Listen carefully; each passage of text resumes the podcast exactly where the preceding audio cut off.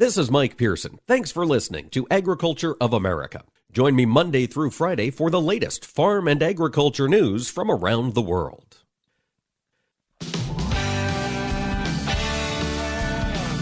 Informing America's farmers and ranchers. This is AOA, produced by the American Ag Radio Network. Now, here's your host, Mike Pearson. And hello, everyone. Welcome again to AOA. This is Mike Adams sitting in this week for the vacationing Mike Pearson. He'll be back with you on Monday. Coming up today, we're going to talk markets with Naomi Blohm with Total Farm Marketing. We're going to talk about renewable fuels, especially in connection with the uh, new spending bill that has been passed. Uh, some good things in it for the ethanol industry. We'll talk about it with Troy Bredenkamp with the Renewable Fuels Association. And we're going to get a dairy industry update today, look at some uh, policy and legislation to talk about there with Paul Bleiberg with the National Milk Producers Federation. All that coming up on today's program. But speaking of legislation and uh, some priorities for agriculture, we're joined now by Andrew Walmsley, Senior Director of Government Affairs for the American Farm Bureau Federation. Hi, Andrew. How are you? Doing good, Mike. Great to hear your voice. Thank you. Good to talk with you again. All right. Well, Farm Bill in the not so distant uh, future now, it's getting closer all the time, the next Farm Bill. I, am kind of wondering the, the passage of this latest uh, government spending bill and the provisions in it for agriculture. How does that impact, you think, positively or negatively, uh, the next uh, writing of the next Farm Bill? Yeah, Mike, I'm almost feeling like I'm pretending to be an economist because on one hand, there's definitely some some positives, and then on the other hand, you know, there are some things to be concerned about. Uh, you, there is some historic investments when you look at the Inflation Reduction Act, the reconciliation bill, uh, particularly targeted at several farm bill programs. You look at, at REAP and some additional funding there. Uh, and then a lot of the focus has been on the conservation programs, close to $20 billion uh, for programs that you know are generally supported by by Farm Bureau and Farm Bureau members. Uh, the, they're working lands programs. They're programs that that are very popular in the countryside that help farmers get to where uh, we need to be on on adopting more conservation practices. Um, and, and and that and that's obviously welcomed. Uh, you know, generally though, in the Inflation Reduction Act, you know, Farm Bureau wasn't able to support it just because of all the other things that were in there. You know, you look at some of the tax increases, thankfully didn't directly uh, uh, go towards farms and ranches, but, you know, concerns around uh, $80 billion for the IRS. There's a lot of provisions in there that, that will probably make some of our energy inputs higher. Uh, so generally that's, you know, where the bill's at. But as far as the farm bill, you know, there, there are those dollars towards conservation. Um, you know, but I also have concerns on what will be the willingness maybe for some Democrats to work rep- with Republicans particularly uh, if if political projections are correct that the Republicans will at least take the House. You know, the Senate's a little bit more of a toss-up. But you look at this package and that focus on conservation and climate, in addition to what the administration's been able to do around nutrition, I don't see as many incentives as there could be for Democrats to work with Republicans to deal with other issues in the Farm Bill, like improving crop insurance or commodity programs. So it is one hand and the other hand kind of idea that there's some additional funding there in conservation that might be able to be tapped into through the Farm Bill. Um, but is there uh, enough motivation now for both parties to come together in a way that we traditionally see in a Farm Bill to be bipartisan? It's going to be challenging. You just you just pointed out how it's maybe even more challenging but we know each farm bill now that is written in some ways gets harder to do isn't it? I mean you're you're you've got more people at the table more voices at the table and i'm not saying that's necessarily a bad thing but it just makes it more difficult to reach consensus Oh, I don't know if I completely agree with that sentiment. I mean, you look at the 2018 Farm Bill, I think we had some of the highest votes uh, ever, particularly in the Senate, with 87 senators uh, in support of the bill. It, but it doesn't make it any easier. You're, you're absolutely right. There's there's a ton more interest, which you know, in a lot of ways, we should view as a positive. More and more mm-hmm. society recognizing the important role that that rural communities and, in particular, farmers and ranchers can play, not only from a food security standpoint broader societal and environmental benefits that we can provide. So uh, it just takes a little bit more work to, to work with all the, the intersecting uh, views and opinions on what rural policy should look like in the Farm Bill. It's one of the reasons why you know, we continue to work through the Food and Agriculture Climate Alliance, which is kind of this unprecedented alliance of the, the food value chain, grower groups, commodity groups, and environmental groups, trying to see what we can agree on and provide a united front to Congress as we head into the 2023 Farm Bill. There's still the challenge, though, the perception about the Farm Bill with some as being just uh, giving something to farmers. Uh, when so much of the Farm Bill, the vast majority of it, is not connected with production agriculture. It's more connected with other programs, important programs, but still, uh, that's the majority of the farm bill. And I don't think a lot of people understand or realize that. Well, I'm not going to try to pick on the, the Inflation Reduction Act any further, but, but Congress is known to name bills for not what they always do. And with the Farm Bill, while farm programs are an important component of that, we're now seeing over 80% of, of Farm Bill funding to go to nutrition programs. I mean, you look at one program in particular, and you talk about the difficulties if you have a very fiscal conservative Republican Congress. You know, we could be looking at the first trillion dollar farm bill. Uh, again, a, challenge there, but also sheds the light on how important and how far reaching uh, this piece of legislation is and why it's really uh, going to be a challenge for all farmers, ranchers, commodity groups, farm organizations to educate lawmakers. We continue to see new faces come to Congress. I think we're over 150 new members of the House since the 2018 Farm Bill. That'll be higher after the election in November. We've seen almost a quarter of the Senate will probably be new once we get past the midterms uh, in, in November. So a lot of education on just the importance of the Farm Bill and how it impacts so many facets of our lives. I've always felt farm bills are more reactionary than visionary. I mean, they try to look ahead and and uh, pass things that are going to help in the future, but usually it's more about reacting to what's happening now or has happened recently. Do you agree with that? I definitely don't disagree with that, and and that is always the challenge and the volatility that is uh, foreign policy and the nature of, of agriculture. Right, Mother Nature is a is a tough business partner, just as uh, ground floors. We continue to see, you know, the challenges with drought across this country, really the unprecedented amount of events we've lived through uh, the, the past couple of years. So it is it is tough. Uh, you also want to make sure that you're you're not undermining any of the risk management tools that are working. I mean, you look at particularly crop insurance and, and how important that has become for farmers and ranchers. So, uh, but we're in that stage where all the different commodity groups and Farm Bureau, we've got our Farm Bill Working Group that we've invited in all of our states and Puerto Rico uh, to talk through different options, talking to experts and saying, you know, if we did have additional resources, what could we do? And what happens if we don't have additional resources and constrained by, you know, the baseline and things like that? So those are options that I think everybody's working through right now. A lot of conversations. You've got field hearings by House Ag Committee. You've had some field hearings by Senate Ag Committee. We'll see that ramp up as we get into the new year and probably post-election. Um, trying to take into account is how how do we be best prepared uh, while not undermining what's working, but how can we make improvements to to, to address the challenges that, that we're sure to face coming coming at us here soon. Yep, the Farm Bill process underway. That's Andrew Walmsley, Senior Director of Government Affairs for the American Farm Bureau Federation. Thanks, Andrew. Good to talk with you again. Yes, sir. Thank you. Take care. Up next, we talk markets with Naomi Blohm with Total Farm Marketing. Stay with us. This is AOA.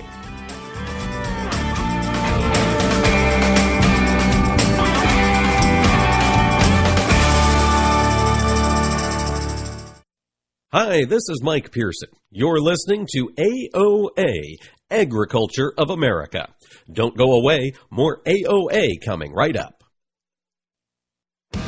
The archaeological record suggests that wheat was first cultivated in the regions of the Fertile Crescent, also known as the cradle of civilization, around 9600 BC. The Roman goddess Ceres, who was deemed protector of the grain, gave grains their common name today, cereal. Wheat is the primary grain used in U.S. grain products. Approximately three quarters of all U.S. grain products are made from wheat flour. The first bagel rolled into the world in 1683 when a baker from Vienna, Austria was thankful to the King of Poland for saving Austria from Turkish invaders, the baker reshaped the local bread so that it resembled the king's stirrup. The new bread was called bugel, derived from the German word for stirrup. Ancient traditional tortillas were made from ground corn by Mexican natives as long as 2,000 years ago. However, flour tortillas only started to become popular in the 19th century. More types of foods are made with wheat than with any other cereal grain. These farm facts brought to you by the American Ag Network.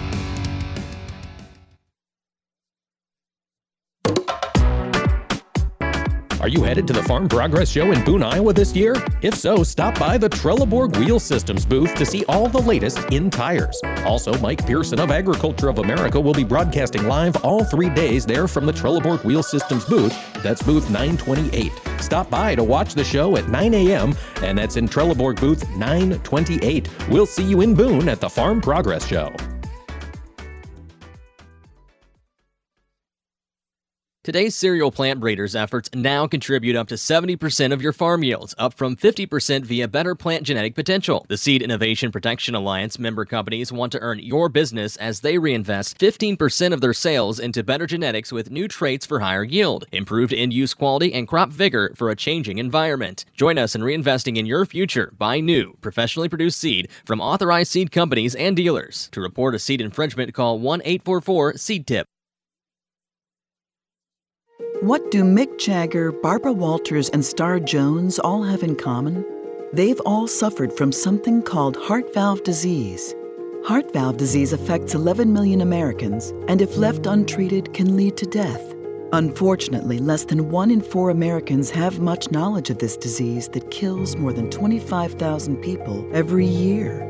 The good news is that if heart valve disease is treated, patients can recover and live long, happy, and productive lives. But in order to treat heart valve disease, you need to know if you have it. If you or your loved ones are over the age of 65, have been treated with radiation to the chest, have been diagnosed with a heart murmur, or have a history of heart disease, it's time to listen to your heart. Ask your doctor today about screening for heart valve disease.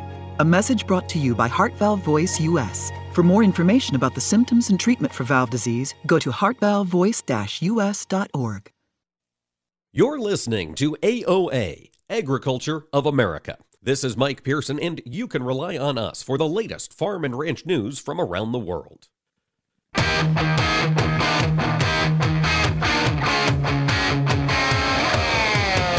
Keeping America's farmers and ranchers informed on AOA. Now back to Mike Pearson.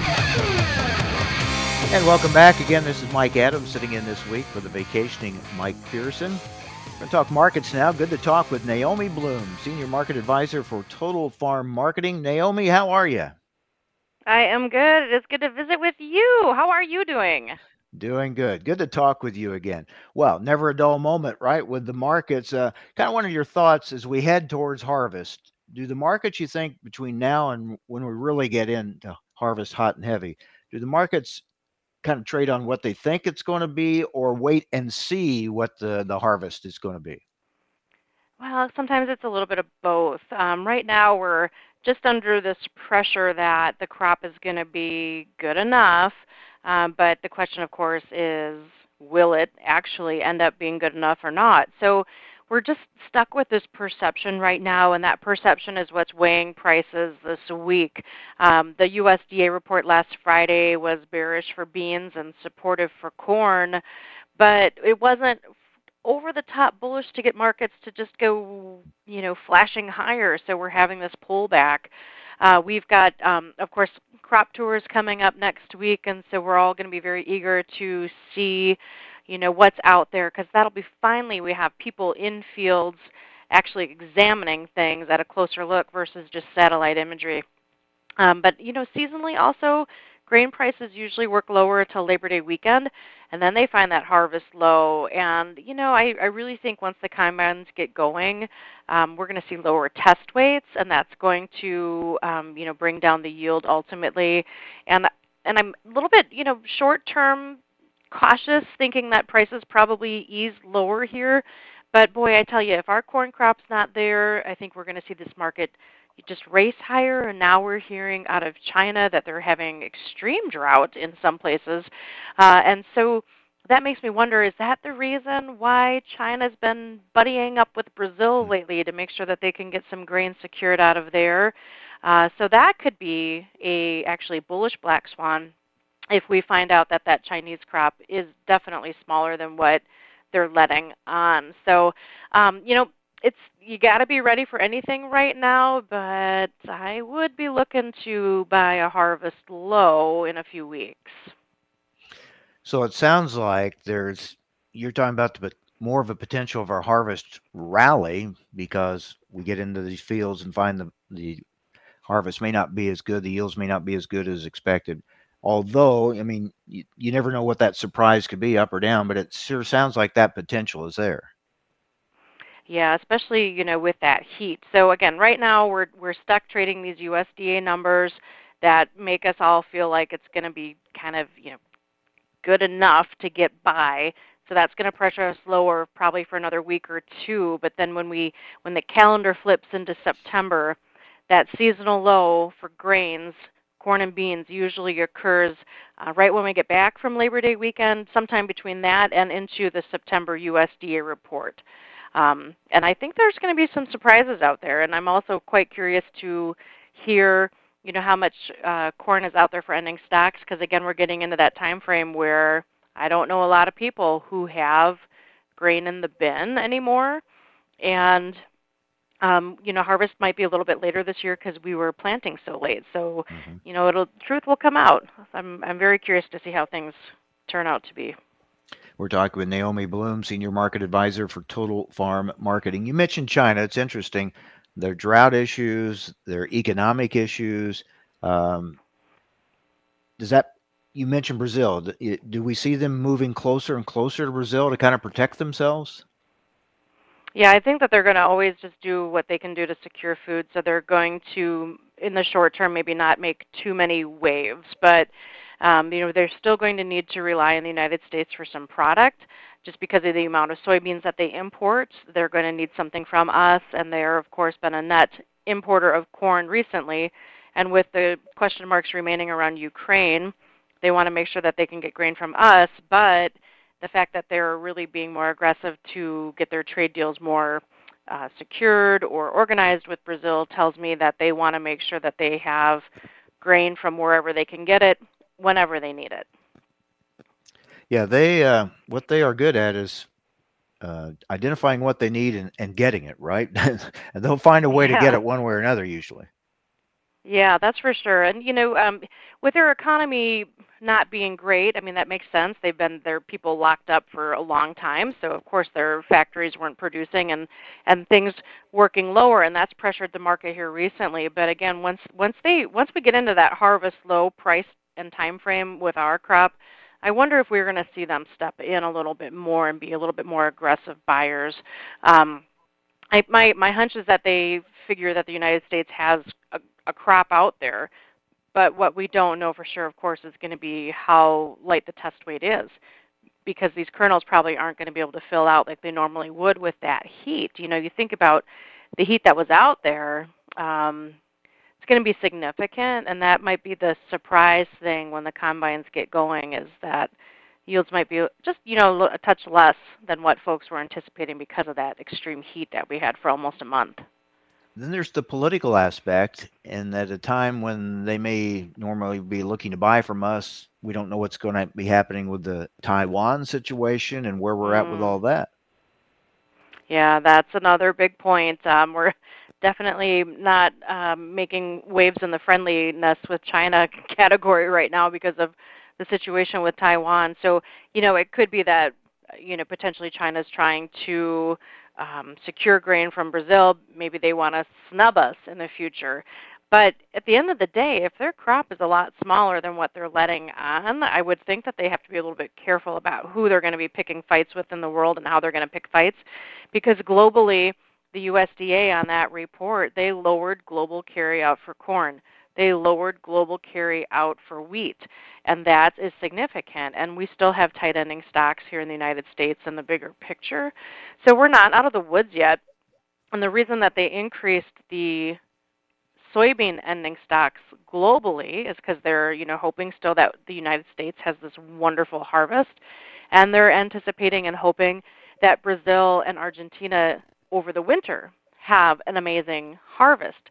So we're kind of at this point right now of pause or um, resetting with market prices kind of stuck here in a little bit because we're, you know, that bullish news from last year is behind us. And there could be some bullish news for the future. It could be a little bit short term negative news for the future. So we might just be stuck here for a bit.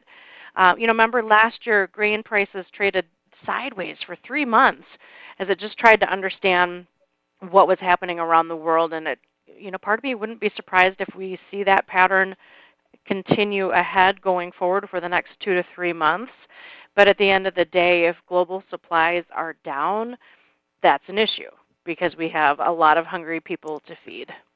So let me ask you this because China's purchases are always critical to our prices, and mm-hmm. we always focus on that. With those tighter supplies, is China buying from us as critical this year to support price compared to years um, past? I, well, you know, in 2020, I think they saw the derecho storm come through, and the satellite imagery showed the bins were empty. So we got the big picture that we were out of old crop, and then they, you know, figured out that we'd have a smaller U.S. crop. So I think that they're going to say, you know, um, especially with crop tours coming next week, they're going to, I think, realize it's not a record crop here in the United States, and so they're gonna they don't want to let the cat out of the bag. Like they don't want to necessarily come in and buy large purchases right off the bat. Um, but I do think that we could see them do those fly under the radar purchases that all of a sudden add up, and then we're like, oh, you know, they've been buying a lot recently. And when they come in as bigger buyers, it is usually when we find our harvest low because that's when prices are cheaper. So, of course, they're going to want to wait to see how cheap this can get before they come in as buyers. So we're going to want to watch that um, very closely for sure over the next three to four weeks as well.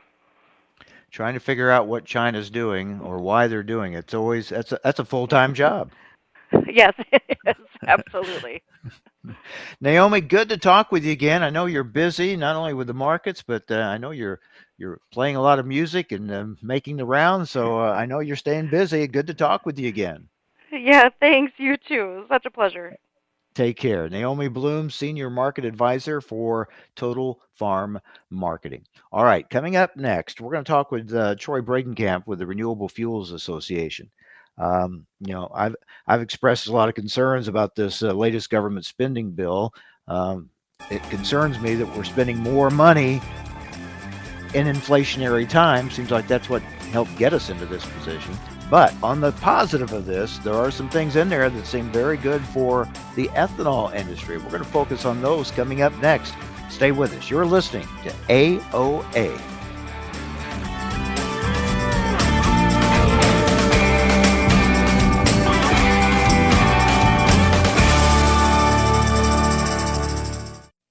Hi, this is Mike Pearson. You're listening to AOA, Agriculture of America.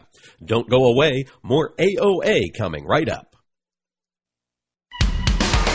Join us every Tuesday for Around the Table brought to you by CHS as we examine how the modern cooperative system solves today's biggest challenges.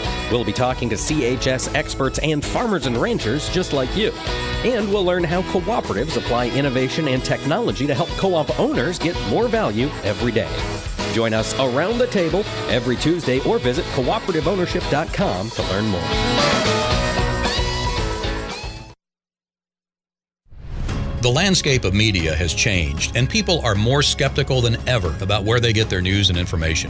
While major news outlets show decreasing credibility, your local farm radio station still shows strong marks.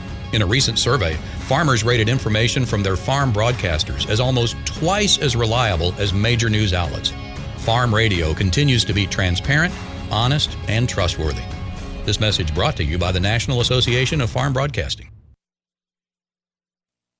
You're listening to AOA for the American Ag Network. I'm Richard Ristvet. Severe drought brought water levels to record lows this month in China's Yangtze River Valley. Crop damage is currently occurring over 1.6 million acres of land, including rice, corn, and various other crops. Hydroelectric power is reduced, resulting in fertilizer and soybean crush facilities being shut down. Now, this is a major crisis in central China, but its overall impact on China's crop production is still limited at this point. Nonetheless, though, this morning's USDA weekly export sales report indicates a pickup of Chinese buying of U.S. corn and soybeans. This is probably more of just a hedging of their bets against the possibility of a tightening global balance sheet than a reflection of immediate need. Yes, China still does need a lot of purchasing yet for fall delivery, but its overall demand does still remain soft relative to normal. Tensions between China and the United States continue to escalate as well, with the United States ratcheting those higher again with an announcement that it will engage in trade talks with Taiwan. Near term, though, the focus is still on the U.S. corn and bean crops, finishing with a broad, drier weather pattern, albeit in the absence of heat. Traders will be closely following reports from the field next week when the Midwest Crop Tour spreads across the Egg Belt with social media full of reports and pictures from the field. Let's get a look at those commodity numbers. September corn down three and a half at six eleven and a half. Beans September down one and a half at fourteen seventy three and three quarters. Bean meal September up six ten a ton at four forty six seventy. Bean oil September down one sixty nine at sixty five seventy two. Wheat Chicago September down thirty two and a quarter at seven thirty one. Kansas City September down thirty seven and three quarters at eight thirteen and a quarter. And that Minneapolis September wheat that is down twenty eight and three quarters at eight fifty four and three quarters. Live cattle August down a dime at one forty one sixty five. Feeders August down twenty seven at one eighty two ninety seven. And the October lean hogs, they are down 177 at 96.27. Well, the Dow right now is down about 130 points. The dollar is sitting at 107, and crude oil is trading up a little over a buck and a half at just under $90 a barrel. This is AOA. I'm Richard Ristvet.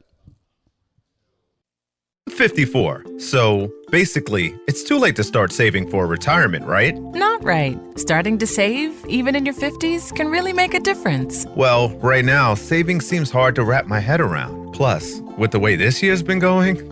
hey, listen, it's okay. You still got this. Just go to aceyourretirement.org. It's an online tool from AARP that can help you get your retirement savings on track no matter your age. It's free and only takes about three minutes. I like three minutes. Yeah, at aceyourretirement.org, you'll chat with Avo, the friendly digital retirement coach. Just answer a few questions and you'll get a personalized plan and tips to help boost your retirement savings. Tips that are easy to understand and tailored to your lifestyle. I like that too. Plus, it's sponsored by AARP, so you know they got your back. Just head to aceyourretirement.org and make your plan to start saving for retirement. Thanks. That's aceyourretirement.org. A message from AARP and the Ad Council. This is Mike Pearson. Thanks for listening to Agriculture of America. Join me Monday through Friday for the latest farm and agriculture news from around the world.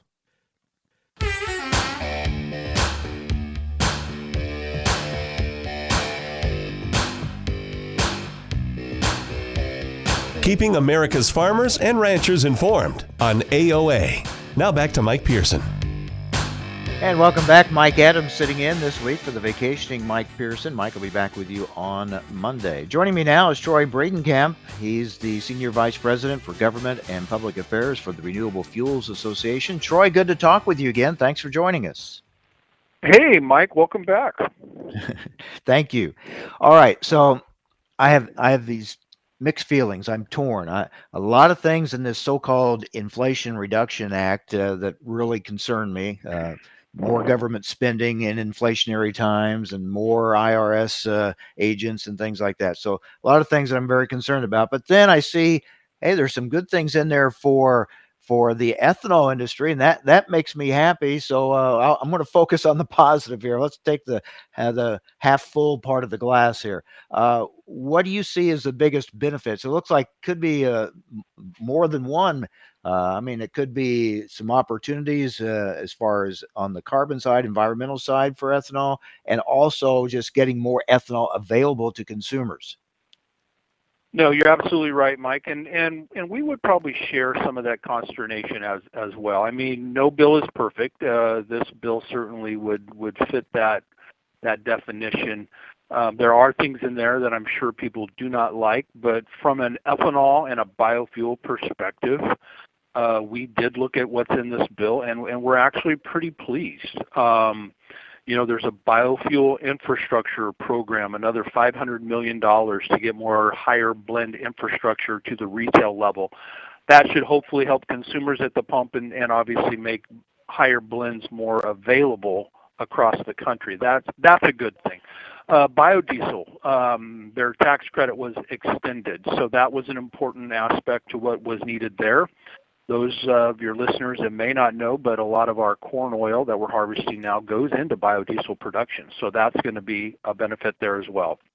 It does create a new sustainable aviation fuel tax credit. This is something we've been working on for almost a year and a half.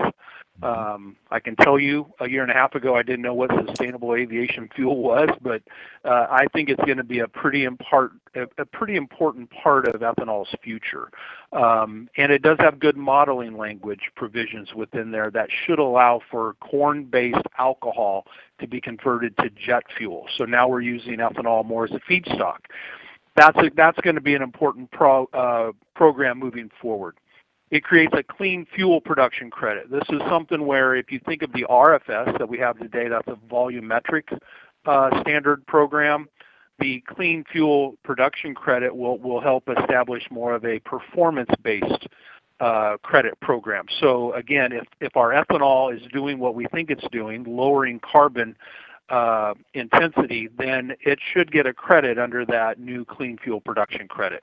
Last thing I would mention, and you already did, was about the carbon capture components. Uh, you know, from an RFA perspective, we really feel that ethanol in the future is going to go to a net zero production perspective. In order to do that, we've got to have a carbon capture component to that. This bill does a lot of work on 45Q. It enhances a lot of that program, makes it more user friendly, um, and ethanol plants will be eligible to participate more than they have in the past. That's going to allow us to take the last 20 to 25 carbon intensity points off of a uh, carbon intensity score for ethanol, and that is what's going to allow us to get to net zero. So while I understand there are things in that bill that, that there's a lot of people that would not like, and, and I would be one of those, uh, there are some provisions, uh, a handful at least, that are going to be, I think, pretty positive for the ethanol industry moving forward. We're talking with Troy Bredenkamp, uh, Senior Vice President, Government and Public Affairs for the Renewable Fuels Association. Troy, I think another big part of this, when I think back a couple of years ago, when it became very obvious that the push was going to be in Washington uh, on these climate issues, uh, the big question was was were they willing to, would the powers that be be willing to acknowledged biofuels' role in achieving some of those climate goals. This bill, at least in part, seems to say yes, they are acknowledging that. You know, it does. Uh, the provisions that I just laid out are all going to be really beneficial for ethanol, and they do give us a roadmap, not only in the interim, but also I think far down the road. Um, now, I would be lying if, if I said there there wasn't people in this town that would just as soon everything be an electric vehicle tomorrow. Mm-hmm. Uh, this bill, in the provisions that I outlined, really uh, convey that that message that we aren't going to get there tomorrow from an electric vehicle perspective. There are some areas of the economy uh, that will never be electrified, and these provisions will allow for biofuels, in particular corn-based ethanol, to play a role um, in those uh, areas far into the future. Take the sustainable aviation fuel question, for instance.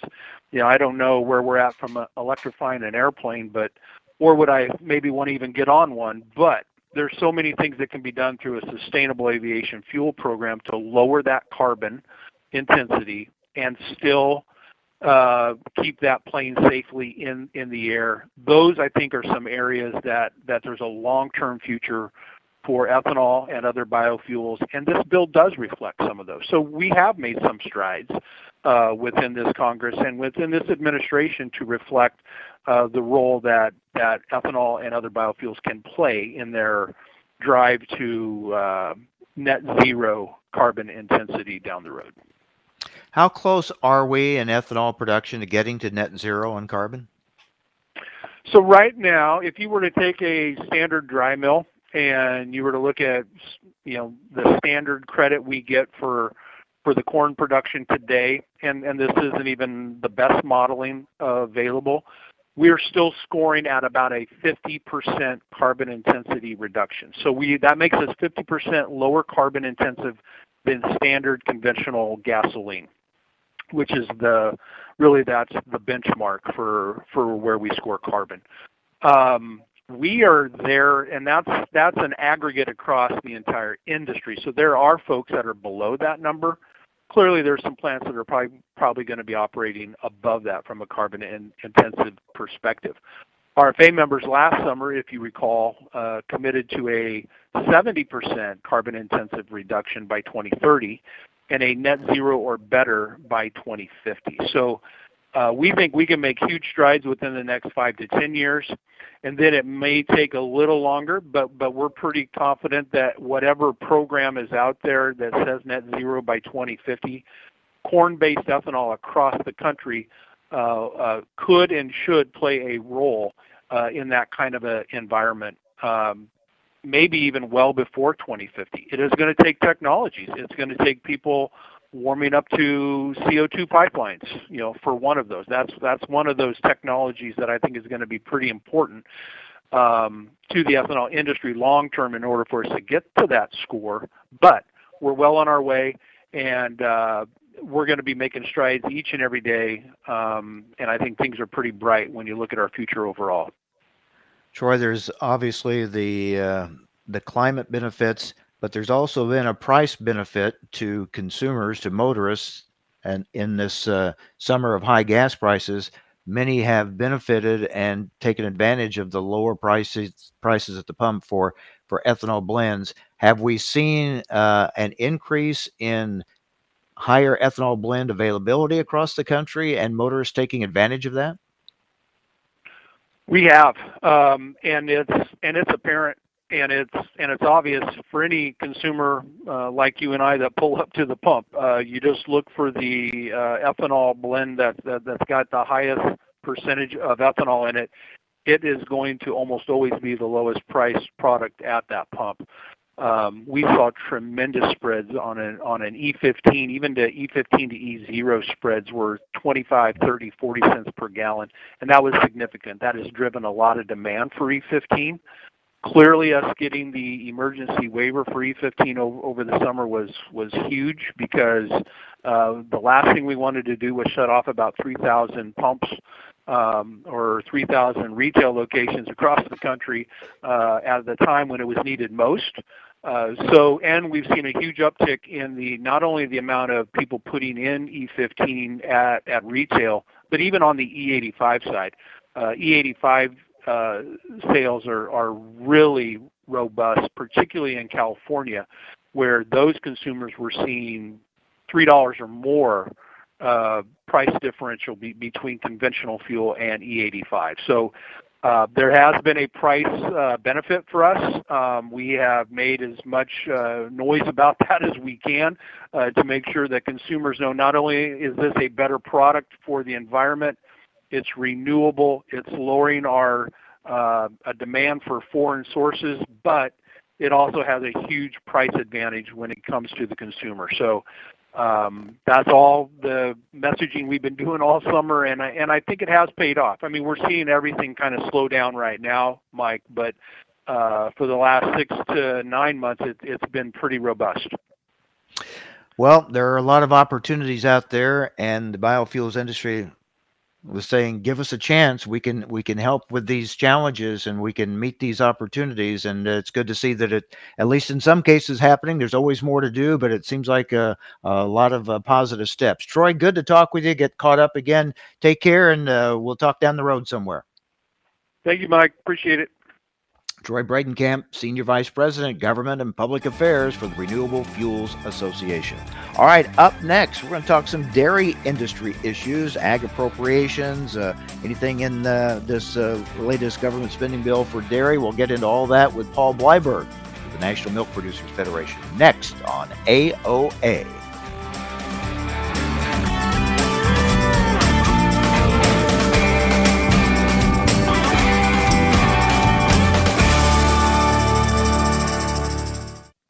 Hi, this is Mike Pearson. You're listening to AOA, Agriculture of America. Don't go away, more AOA coming right up. You are not your diagnosis. A medical chart is not your identity. And vision loss does not define you. Your drive shows who you are. And you are not alone. Because we are driven too. To be a beacon of strength, a champion of courage, an advocate for hope. You are not alone. Because we are stronger together. We drive the research for the cures we are finding. We're fighting macular degeneration, retinitis pigmentosa, Usher syndrome, and the entire spectrum of blinding retinal diseases. We fund. We fight. We, we win. win. We, we, we, we are, are the foundation, foundation fighting, fighting blindness. blindness. Together, we are fighting blindness. Join the fight at fightingblindness.org. I'll take dig a little, learn a lot for 30 bushels. Soft and crumbly. Tom. How does healthy soil feel to the touch? Correct. Dig a little for 40 bushels. Sweet and earthy. Tom. What does healthy soil smell like? Yes. Go again. Dig a little for 50 bushels. Dark, porous, and alive. Tom. What does healthy soil look like? You win. Understanding the basics and benefits of healthy soil can make your farm a winner too through lower input costs, better yields, and drought protection, which can lead to a healthier bottom line for your business. Contact your local Natural Resources Conservation Service office today to find out how you can unlock the secrets in your soil. This message brought to you by USDA's Natural Resources Conservation Service and this radio station. Tune in the first Wednesday of every month to listen to the monthly grind here on AOA. It's brought to you by our friends at the National Corn Growers Association, and each month we're going to dig into one specific aspect of corn demand. What happens to this grain after it leaves your operations and enters the global supply chain? That's what we're going to talk about each month on the monthly grind. Again, that's the first Wednesday of every month, and you can also find us wherever you listen to your favorite podcast. It's a show you don't want to miss. It's been said that when someone you love has Parkinson's, you have Parkinson's. The Parkinson's Foundation knows that the disease doesn't just affect the diagnosed, it affects everyone who supports and helps care for them. If you or someone you know is living with Parkinson's, a neurological disease that affects movement, we understand that it can be difficult to know where to find help. If you have questions, the Parkinson's Foundation has answers. Answers for everyone in the fight. We can help you understand the disease, help you find expert care and local support, give you tips for living a better life, and share the latest research. Find your answers and join us in the fight against Parkinson's. To learn more, please go to parkinson.org or call 1 800 473 4636. That's 1 800 473 4636. The Parkinson's Foundation. Better, Better lives, together. Seed Innovation Protection Alliance Seed Company members invest 15% of sales into new seed innovations for your cereal acres. Check the bag for certified seed or single use agreement restrictions so you don't step over the line. Or talk to your seed dealer. Plant breeders develop better, stronger genetics for your farm. So let's reinvest together to improve yields and quality. Without your patronage and trust, seed companies wouldn't be able to continually develop new genetics, traits, seed treatments, and other innovations to meet your needs. Are you headed to the Farm Progress Show in Boone, Iowa this year? If so, stop by the Trelleborg Wheel Systems booth to see all the latest in tires. Also, Mike Pearson of Agriculture of America will be broadcasting live all three days there from the Trelleborg Wheel Systems booth. That's booth 928. Stop by to watch the show at 9 a.m., and that's in Trelleborg booth 928. We'll see you in Boone at the Farm Progress Show.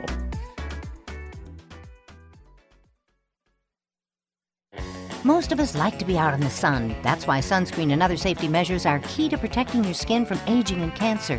The FDA recommends using a sunscreen with an SPF of 15 or higher.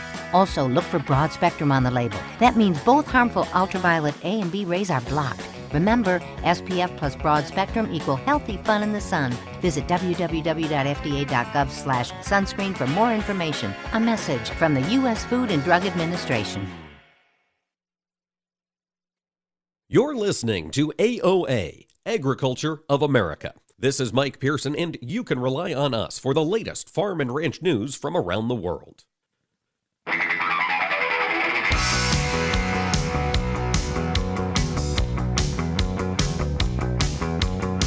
Keeping America's farmers and ranchers informed on AOA. Now back to Mike Pearson. And Mike Adams sitting in for the vacationing Mike Pearson. Good to have you with us, and good to be talking dairy issues now with Paul Bleiberg. He's Senior Vice President, Government Relations for the National Milk Producers Federation. Paul, how are you? Good, Mike. Thanks for having me on. Good to hear from you. Good to talk with you again. Um, a lot of thoughts on this uh, latest government spending bill. It's just hard for me to call it the Inflation Reduction Act when it doesn't seem to really be going to reduce inflation. But as we just talked in our last segment, there's some good things in it for the, the biofuels industry. There are some good things in it, I know, for conservation. Anything in there that you, uh, from a dairy perspective, have thoughts on? Uh, yeah, so we've been very focused on the conservation funding provisions of the package. As you know, in the dairy industry. About two years ago, we set uh, several environmental stewardship goals to achieve voluntarily by 2050, and that includes becoming greenhouse gas neutral or better by that time, as well as optimizing water quality and water use. And uh, the conservation funding that's included in this bill will increase funding for existing programs like EQIP and CSP and RCPP. And those programs are already very important to helping dairy farmers do a lot of the proactive sustainability work that they do every day. But the programs are constantly oversubscribed. There's way more demand for any of those programs than there is funding to go around. And so we think that the inclusion of additional money in this bill with that emphasis on climate smart ag practices as laid out will be very helpful to us as our producers continue working toward their 2050 goals. All right. Uh, let, us talk ag appropriations and uh, some things that we should look for there from a dairy perspective that could be helpful. Sure. Well, you know, ag appropriations, I think, is something we'll expect to see more progress on in a post-election uh, kind of lame duck session, if you will. You know, the House has passed its legislation as part of a larger bill this summer. The Senate released a draft measure uh, a few weeks ago as well, but obviously that was right on the heels of the Inflation Reduction Act coming out, and so the appropriations bills are kind of on the back burner for the time being. And when Congress comes back in next month in September, they're really only in for a short amount of time before the election. They'll probably just pass some kind of a short-term continuing resolution to fund the government past the election. Now, how far that will go right now is anybody's guess, but when an appropriations bill eventually does get done for agriculture for fiscal year 23, you know, one thing we were able to add in the House bill on a bipartisan basis is additional funding for the Food and Drug Administration to keep working toward expedited uh, approvals of animal feed ingredients. And this is something we started work on in fiscal year 2022, and it's part of our climate and sustainability agenda I was just talking about from the standpoint of reducing enteric methane emissions. There are new feed additives that are more in use in other countries than they are here, uh, that can significantly reduce enteric methane emissions from cows. And the reason they're not here uh, used as widely here is partly because the approval process is very slow right now. FDA currently classifies these additives as drugs rather than foods, even though they really move as digested products to the animal. So we're working toward getting that classification change and trying to provide FDA with the resources to do that. The other thing we're continuing to work on, and we've made some steps on this in both the House and Senate, is providing some additional funding to close the gap for producers who were impacted a year ago when USDA rolled out what's called the Pandemic Market Volatility Assistance Program. This is a program that was very creative. The department came up with to kind of reimburse farmers for some of the pandemic losses, but we're still continuing to seek additional funding there to kind of account for the fact that the program had a cap that hit many larger producers and medium-sized producers, even though they suffered these losses on all of their volume. Paul, immigration is such a huge issue. Uh, it is certainly important to, in particular, to the uh, to agriculture and, and, and as we're talking to the dairy industry. Uh, we know the situation uh, with the southern border. We wait for the midterms that could change the dynamic of things. Do you see Congress anytime soon finally addressing uh, immigration and having a, a comprehensive immigration policy for this country? Well, I'm not too optimistic about there being a comprehensive bill anytime soon. Yeah, that's been tried a number of times in different contexts, and it hasn't gotten across the finish line yet. I am hopeful because Senators Bennet and Crapo are continuing to talk in the Senate about the House passed Farm Workforce Modernization Act and whether they can make some improvements to that bill that would enable it to get 60 votes in the Senate. Now, again, I don't expect that to happen in September if anything's to happen there, but it's possible that the post election lame duck session will be a time for action there if Congress is looking to clear the decks of a number of items. Worked so hard. I know agriculture has over the years gotten close a number of times, but it's just hard to get that across the finish line.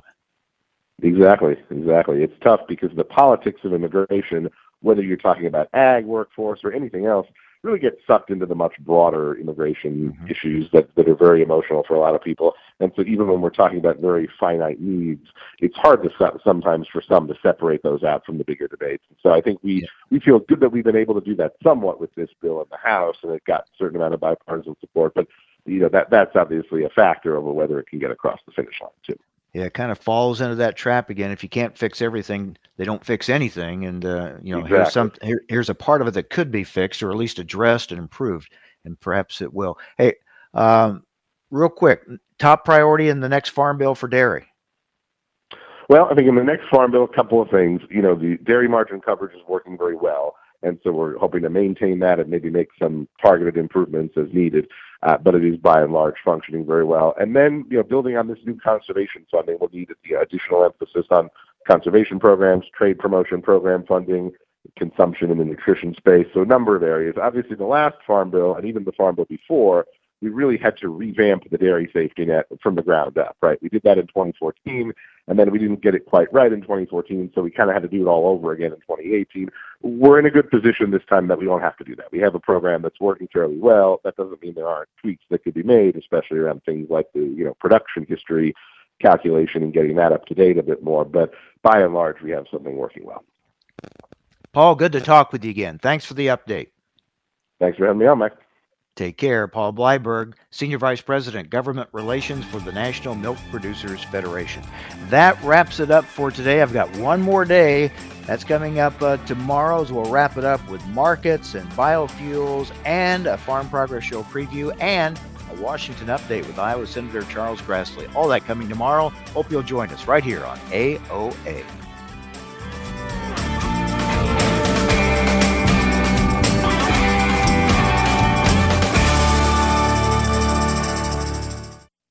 This is Mike Pearson. Thanks for listening to Agriculture of America. Join me Monday through Friday for the latest farm and agriculture news from around the world.